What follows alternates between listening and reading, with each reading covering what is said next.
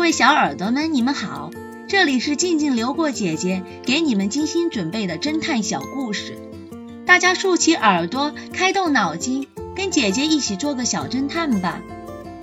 小侦探系列一百五十三，被冤枉的狗狗。一个夏日周末的午后，X 神探正在家里看着书，喝着咖啡，他的狗狗蹲在椅子旁边，正打着盹。安静平和的一幕突然被一阵急促的门铃声打破，他赶紧起身去开门，进来的是隔壁的邻居韦伯太太。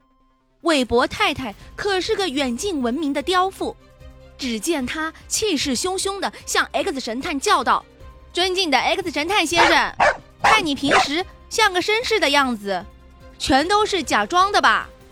太可恶了，自己的狗也不看好。你看，你看。”他把我的腿给咬伤了，你今天必须对我赔偿，否则我跟你没完。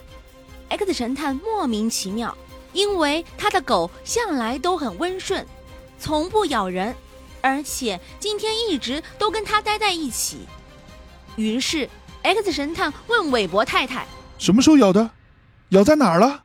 就在我刚才经过你家门口的时候，它一下子扑过来，咬中了我的膝盖。